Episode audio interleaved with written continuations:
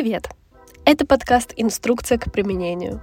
Меня зовут Лина, я продюсер, создатель книжного клуба и собственных планеров. Вообще, приглашаю тебя читать вместе. Мы с книжным клубом совместно выбираем литературу, знакомимся, читаем, а потом устраиваем созвоны обсуждения, где делимся общим впечатлением, разбираем книгу по частям, обсуждаем понравившиеся цитаты и просто душевно болтаем. Приходи, мы будем очень тебе рады. Все подробности можно найти в описании к выпуску. Сегодня разберем такую интересную книгу, как «Обними меня крепче». Она про любовь длиной в жизнь. Ее автор Сью Джонс разработала новый подход к терапии в парах и назвала его EFT, что расшифровывается как эмоционально фокусированная терапия.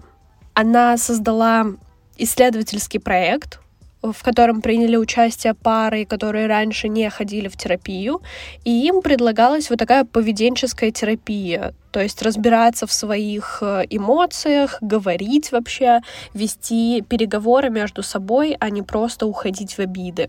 И EFT показала впечатляющие результаты. Отношения в таких парах стали намного ближе, спокойнее, уменьшилось количество ссор и увеличилась удовлетворенность от жизни вместе. Книга разделена на три части. Первая отвечает на извечный вопрос, что такое любовь, и в ней собраны данные исследований, посвященных вообще любви и отношениям. Вторая часть э, — популярно изложенные принципы EFT и, собственно, семь диалогов любви, которые основаны на реальных примерах. И третья часть — о силе любви. Конечно, это книга для тех, кто хочет построить гармоничные, долгие и счастливые отношения. Я не буду разбирать все семь диалогов, потому что это было бы просто в формате пересказа, но хочу рассказать о мыслях, которые остались после прочтения. Читали мы ее, кстати, вместе с книжным клубом, и мне понравилось, что можно было обсудить все вопросы, возникшие в голове, Поэтому сегодня часть я вынесу и в подкаст. Надеюсь, что вам понравится. Начнем с того, что в отношениях самым важным понятием и фактором является безопасность. Это уверенность в надежности романтической связи между партнерами и, собственно, ощущение, что это ключ к счастливым отношениям. Потому что как раз безопасность дает нам возможность лучше себя понимать, и больше нравится себе, уверенность в отношениях и партнере, как будто люди более любопытны и открыты к новой информации, если чувствуют себя безопасно. И, конечно, чем ближе и надежнее партнер, тем самостоятельнее и независимее становимся мы сами. Интересный факт, который я вычитала и узнала из книги, что продолжительность жизни одиноких людей намного ниже, чем в семейных парах. Но важно даже не столько наличие или отсутствие партнера и близких отношений, сколько их качество. То есть, если это напряженные отношения, то они увеличивают э, риск развития депрессии в несколько раз и других различных заболеваний. Все так или иначе испытывают страх когда спорят, ругаются, расходятся во мнениях с партнером, но для тех, кто уверен в прочности и безопасности отношений, это сигнал, с которым можно справиться, и все эти ссоры спокойно переживаются. Но для тех, чья связь не так прочна или находится на грани разрыва, их охватывает в таких случаях непреодолимая тревога. И вот тогда мы делаем, как правило, одно из двух либо начинаем требовать много от партнера, пытаясь вернуть близость и уверенность, либо отстраняемся и закрываемся, чтобы успокоиться, перезарядиться и защитить себя. И какие бы ни звучали слова в эти моменты, на самом деле мы пытаемся таким образом сказать, заметь меня, будь со мной, я очень нуждаюсь в твоей поддержке, в твоем внимании, но почему-то сказать это словами часто не получается. Но если мы любим человека, то почему в такие моменты не слышим и не можем распознать вот эти мольбы о внимании, близости и заботе? Это, наверное, потому, что большую часть времени мы на него не настроены. Мы витаем где-то в облаках и с упоением ловим собственных тараканов. Мы не владеем языком любви и привязанности. И как будто не умеем четко и понятно объяснять, чего хотим и что чувствуем. И существуют несколько паттернов поведения в отношениях. То есть мы впадаем в так называемые дьявольские сети. И вот хочется разобрать эти три паттерна, которые вы все наверняка знаете. Они супер популярные. Первое — это найти виноватого. Казалось бы, самый простой, но самый тупиковый вариант взаимных обвинений, быстро и эффективно разрушающий любые отношения. Второй паттерн называется негативный танец, когда один партнер в этой модели критикует и нападает, а второй защищается и отделяется. И третий Замри, беги.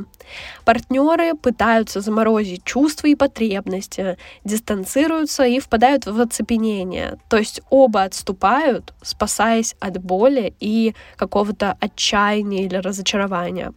Вообще унять страх потери может лишь любимый человек, конечно же, став эмоционально ближе, обняв, укутав, сказав правильные слова.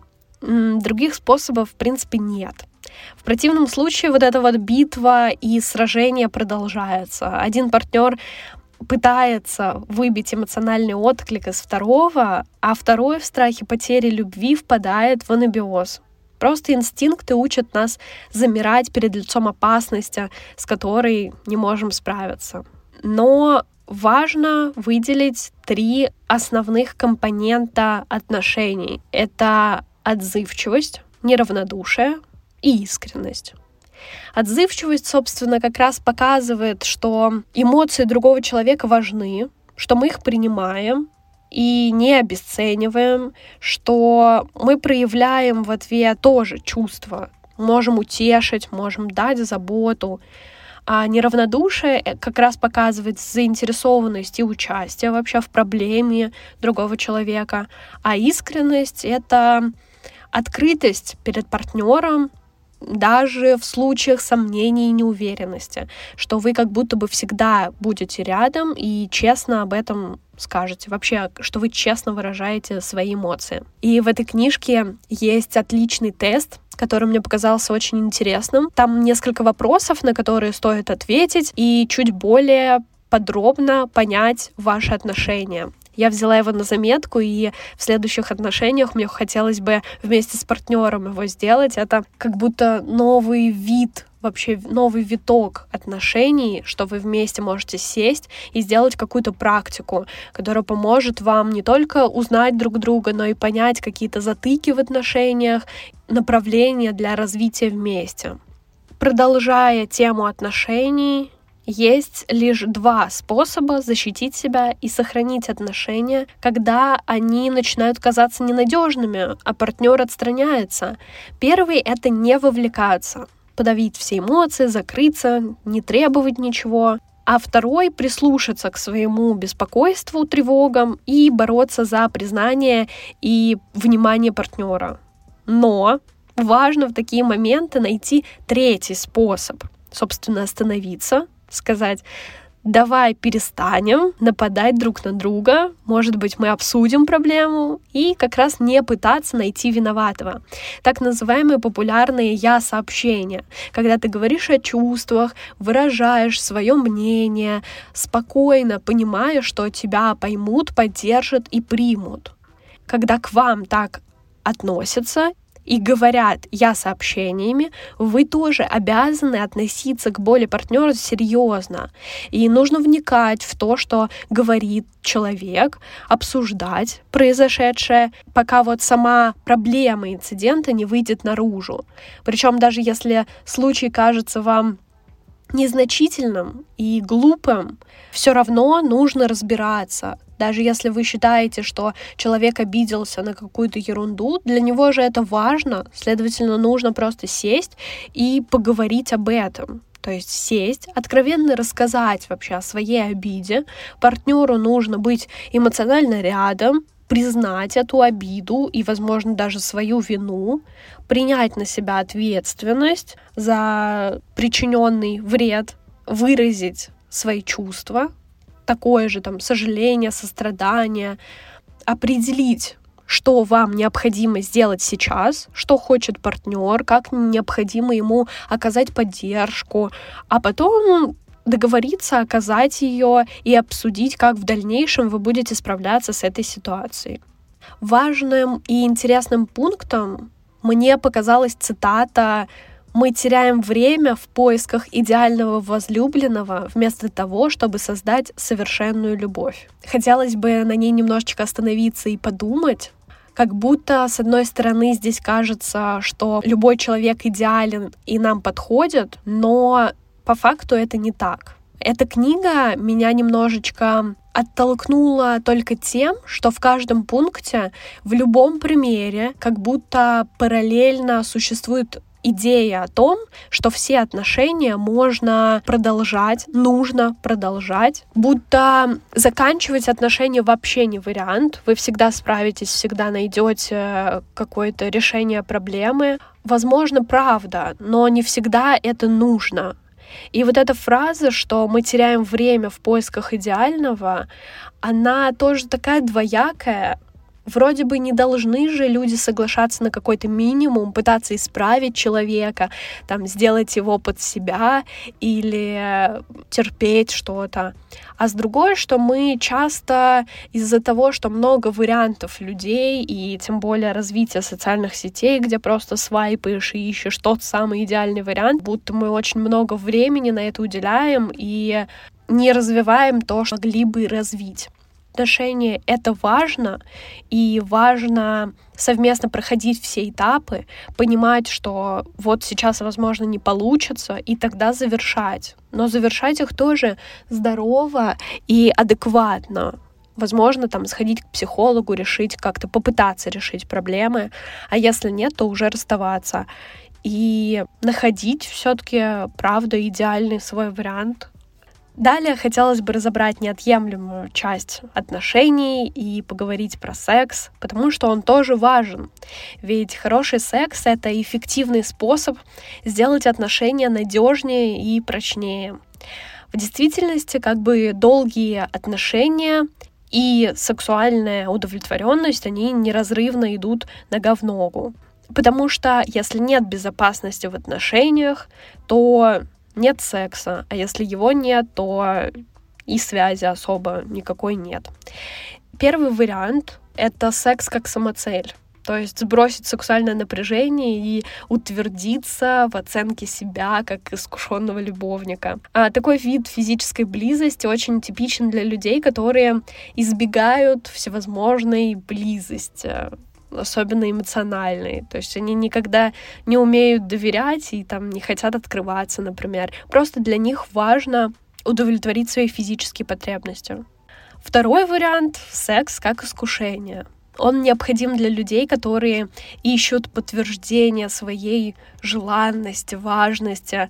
То есть физическая близость в этом случае только как средство, а главная цель — это избавиться от своих страхов. Третий вариант — это секс как единение. Для секса как единения должно быть задействовано сразу все. Это и эмоциональная открытость, и отзывчивость, и прикосновение, и сексуальное возбуждение. Все это мы ожидаем от занятий любовью.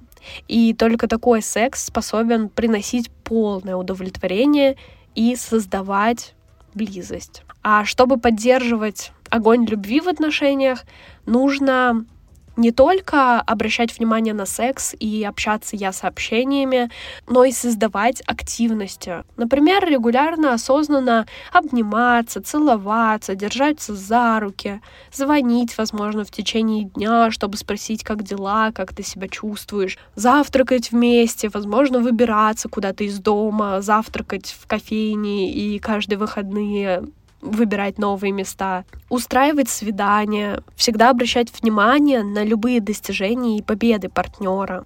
Интересной мыслью также была фраза «Тот, кому наскучили отношения, просто уделяет им недостаточно внимания». она меня очень удивила, но в какой-то степени так и есть. Когда мы отстраняемся и фокус направляем на другие сферы, то теряем что-то в отношениях. И, конечно, они ухудшаются. То есть нужно фокусироваться вообще на всех сферах жизни и держать какой-то баланс, стараться сохранить а, отношения с друзьями, с близкими людьми, с работой, с хобби. Все успевать как будто бы одновременно. Для счастливой любви, когда партнеры развиваются эмоционально и интеллектуально, не обязательно быть богатым, умным и веселым. Нужно просто быть рядом во всех смыслах. Если овладеть этим искусством, любовь не просто длится долго, она как будто разгорается с каждым разом еще сильнее. И завершить мысли из этой книги хотелось бы цитатой. «Любовь не лежит перед тобой как камень, ее нужно сотворить. Как хлеб ее надо выпекать каждый день, чтобы она всегда была свежей». Интересно, а что ты вкладываешь в понятие любовь? Разделяешь ли вообще мысли автора?